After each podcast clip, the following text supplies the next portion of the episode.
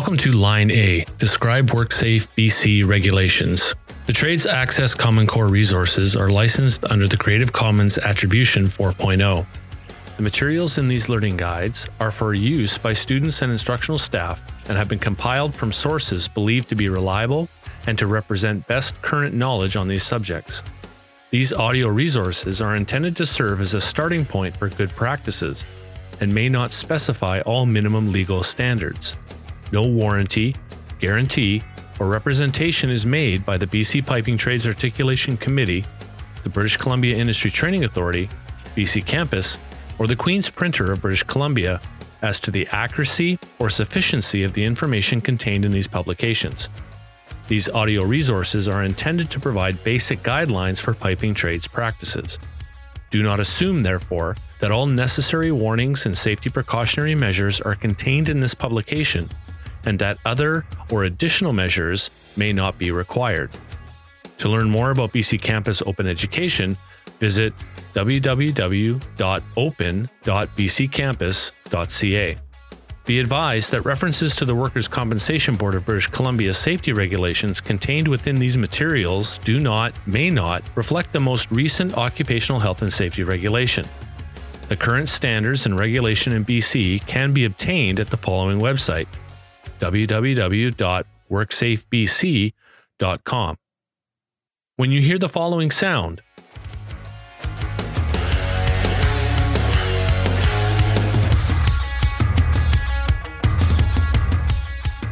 that will mean you are moving on to the next learning task in this module.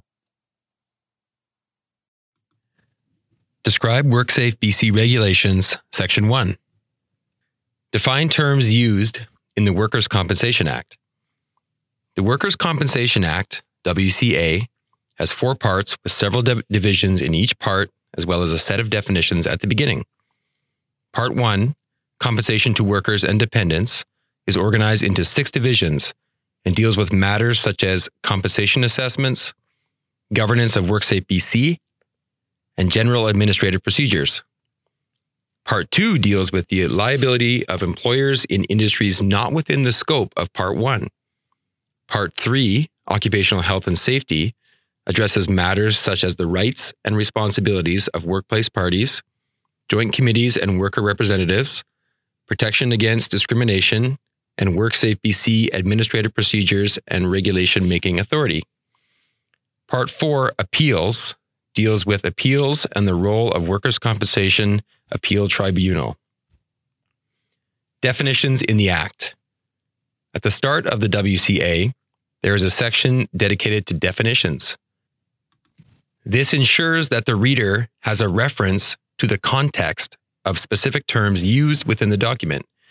If a word is not defined in this section, then the regular dictionary definition applies.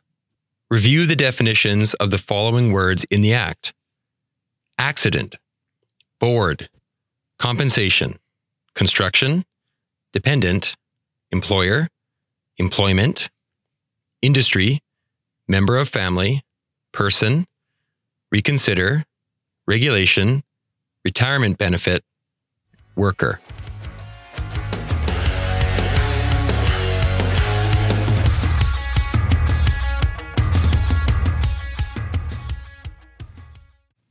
Describe WorkSafe BC regulations, Section 2. Describe WCA conditions of compensation. All employers in British Columbia are assessed a fee, which together cover all of WorkSafe BC's operating costs. Assessments pay for inspecting the worksite, training workers, and all the direct costs of job site injuries. WorkSafe BC collects insurance premiums from employers to cover the cost of workplace insurance. Employers are required to pay premiums just as anyone would for any other insurance. Premiums are based on the assessable earnings of the workers. The assessed rate is based on the industry classification and the company's past history. The premiums collected pay for costs associated with work related injuries and diseases, including healthcare, wage loss, rehabilitation, and administration. Workers who are covered. In most provinces, all workers, whether permanent or casual, in the industries listed below are covered by the legislation. Casual workers are those not on the regular payroll or in steady employment with a particular industry. Communications, lumbering, fishing, mining or quarrying, manufacturing, retail sales, public utilities, wholesale supply, transportation, government agencies, and construction. Check the provincial legislation to determine exactly what occupations are covered. Compensated injuries and job related illness. Workers' compensation is a no fault insurance policy. This means that in most cases, a worker who is injured during work will be eligible for compensation. The Act outlines the compensation for personal injury claims in Part 1, Division 2. Workers normally receive compensation if they are covered under the legislation and if, in the course of employment, they suffer personal injury or death, or suffer a mental disorder, contract an occupational disease such as mercury or lead poisoning, silicosis, asbestosis, and other lung ailments, heart attack, radiation sickness, cancers of various kinds, asthma, tendonitis, and heat stress, or suffer from loss of hearing. Circumstances for compensation. If a worker is injured or becomes ill in the course of employment, that worker will normally receive compensation. The phrase, in the course of employment, does not mean the person has to be at work. It means the worker must be doing something that is connected with the employment. In deciding if an injured worker is eligible to receive compensation for injury or illness, WorkSafe BC considers the following questions. Did it occur on the employer's premises? Did it occur in the process of the worker doing something for the employer? Did it occur during an activity done in response to instructions from the employer? Did it occur while using equipment or materials supplied by the employer? Did it occur while receiving payment or other consideration from the employer? Was the risk that the worker was exposed to the same risk a worker is normally exposed to? Did it occur during a time period for which the worker was being paid? Was it caused by some activity of the employer or a coworker? After considering the questions listed above, the board allows claims that are not directly related to work, but are related to employment. The examples below describe the types of decisions WorkSafe BC has made. A truck driver was hit by a car while crossing the street to return to her truck. She had been cashing her paycheck on company time. She was compensated for her injury. A mine worker in a remote mining camp fell down the bunkhouse steps in a leisure house after his shift. He received compensation. A carpenter hired in Vernon was traveling to Vancouver to a new job. He was killed in an automobile accident. His widow received compensation. A worker was staying in a hotel while on company business. She fell in the hotel bathroom and fractured an ankle. She received compensation. A worker contracted a lung disease many years after working with asbestos fibers. He was compensated. Worker benefits. When a worker's claim is accepted, he or she will begin receiving benefits from WorkSafe BC. WorkSafe BC benefits begin immediately. Note that the employer is responsible for a worker's wages on the day of injury. Wage loss benefits from WorkSafe BC start the first scheduled shift lost after the day of a work related injury or disease. Healthcare costs are covered on the day of injury. A worker receives wage loss benefits until the case manager concludes the worker is able to return to work or has recovered from the injury. If an employer can provide light or modified duties and it's safe for the worker to do them, he or she can return to work to conduct those duties. WorkSafe BC benefits can be suspended if the worker does not attend or does not cooperate in a medical examination or program arranged by WorkSafe BC. The worker participates in any activity that might delay recovery. The worker refuses treatment recommended by WorkSafe BC. The claim is fraudulent. Compensation benefits, also known as wage loss benefits, are based on 90% of a worker's average net earnings. Therefore, WorkSafe BC must determine both the average earnings of a worker as well as the worker's net earnings. Also, there are rules for short term average net earnings, compensation up to 10 weeks, and special rules for long term average net earnings when the worker is disabled beyond 10 weeks.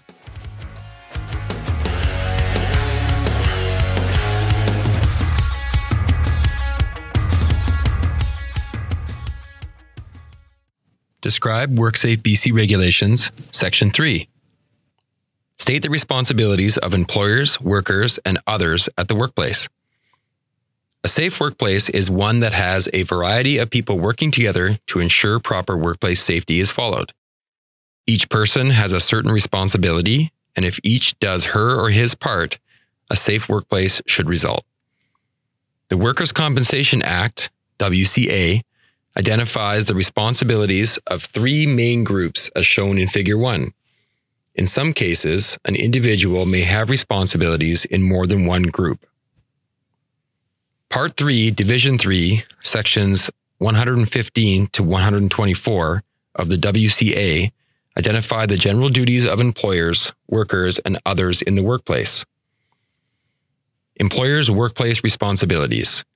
The WCA identifies responsibilities that are common to all places of employment. To ensure health and safety, the employer must remedy workplace hazardous conditions, ensure that workers are aware of known or foreseeable hazards of their work, comply with the act and regulation, are made aware of their rights and duties, establish occupational health and safety policies, provide and maintain protective equipment, devices, and clothing as required, provide information, instruction, training, and supervision to workers in carrying out their work, make a copy of the Act and regulation available for review by workers, cooperate with workplace safety representatives and WorkSafe BC. Workers' workplace responsibilities. According to the WCA, the worker is responsible for his or her own safety on the job, as well as the safety of others. The Act states that every worker must carry out work in accordance with established safe work procedures, use and wear protective equipment, devices, and clothing as required, not engage in horseplay or similar conduct that endangers the workers or others, ensure that the worker's ability to work is not impaired by alcohol, drugs, or other causes, report to the supervisor or employer issues contravening the act or regulation, defects in or absence of protective equipment, devices, and clothing, existence of any hazards that the worker considers potentially dangerous, cooperate with workplace safety representatives and WorkSafe BC. Supervisors' workplace responsibilities. To ensure the health and safety of the workers under their direct supervision, a supervisor must be knowledgeable about the Act and any regulations that apply to their workplace, ensure workers are made aware of all known or reasonably foreseeable health or safety hazards in the area where they work, consult and cooperate with workplace safety representatives and WorkSafe BC, owner's workplace responsibilities. Every owner of a workplace must provide and maintain the owner's land and premises that are being used as a workplace in a manner that ensures the health and safety of persons at or near the workplace. Give to the employer or prime contractor at the workplace the information known to the other that is necessary to identify and eliminate or control hazards to the health or safety of persons at the workplace. Suppliers' workplace responsibilities.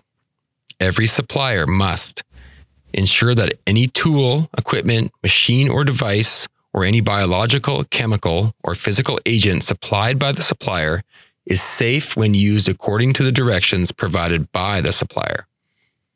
Ensure that any biological, chemical, or physical agent supplied by the supplier is labeled according to the acceptable federal and provincial legislation, and maintain any tool, equipment, machine, or device in safe condition if the supplier has responsibility under a leasing agreement to maintain it.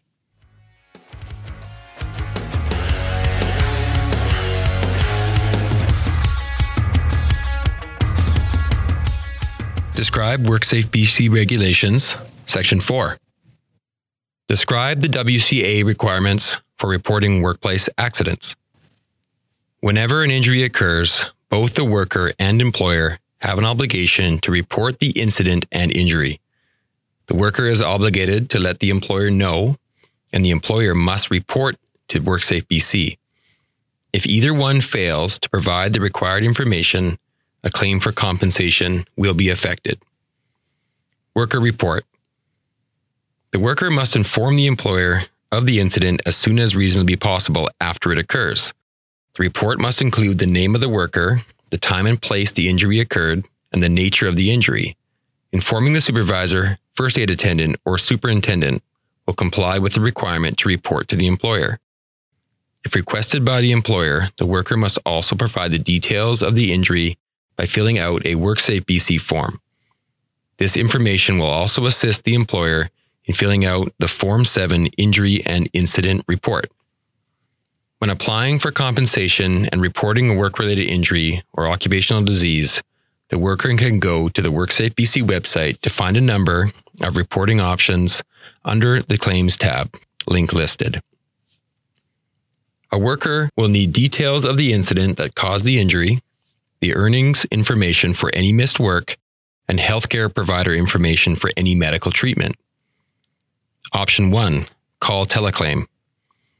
If a worker has missed work because of an injury, the first step is to start a claim by calling teleclaim at 1 800 Workers or 1 888 967 5377, Monday to Friday from 8 a.m. to 6 p.m.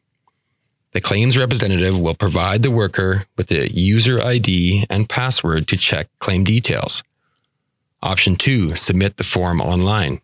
If a worker has missed work because of an injury and has a user ID and password, he or she can submit a Form 6 online.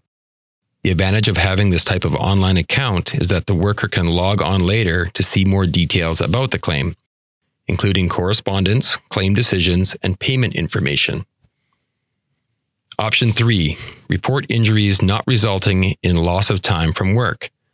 If a worker has not missed work because of an injury, all that is required is to report the details about the incident to the employer as soon as possible. Employer report. An employer must report to WorkSafe BC within three days of every injury or disabling occupational disease occurring to a worker that is or is claimed to be one arising out of and in the course of employment. An employer must immediately report to WorkSafe BC the death of a worker, whether the cause of death is claimed to have arisen from the work or outside the workplace. The employer's report must be on the proper form supplied by WorkSafe BC. Failure to report an injury is an offense and could result in penalties.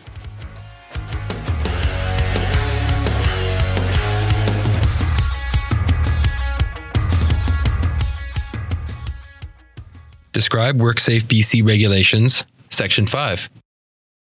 Use the Occupational Health and Safety Regulation. The purpose of the OHS regulation is to promote occupational health and safety and to protect workers and others present at workplaces from work related risks to their health, safety, and well being. Compliance with the requirements provides the basis on which workers and employers, in cooperation, can solve workplace health and safety problems. Requirements are not an end in themselves, but are a foundation on which to build an effective health and safety program.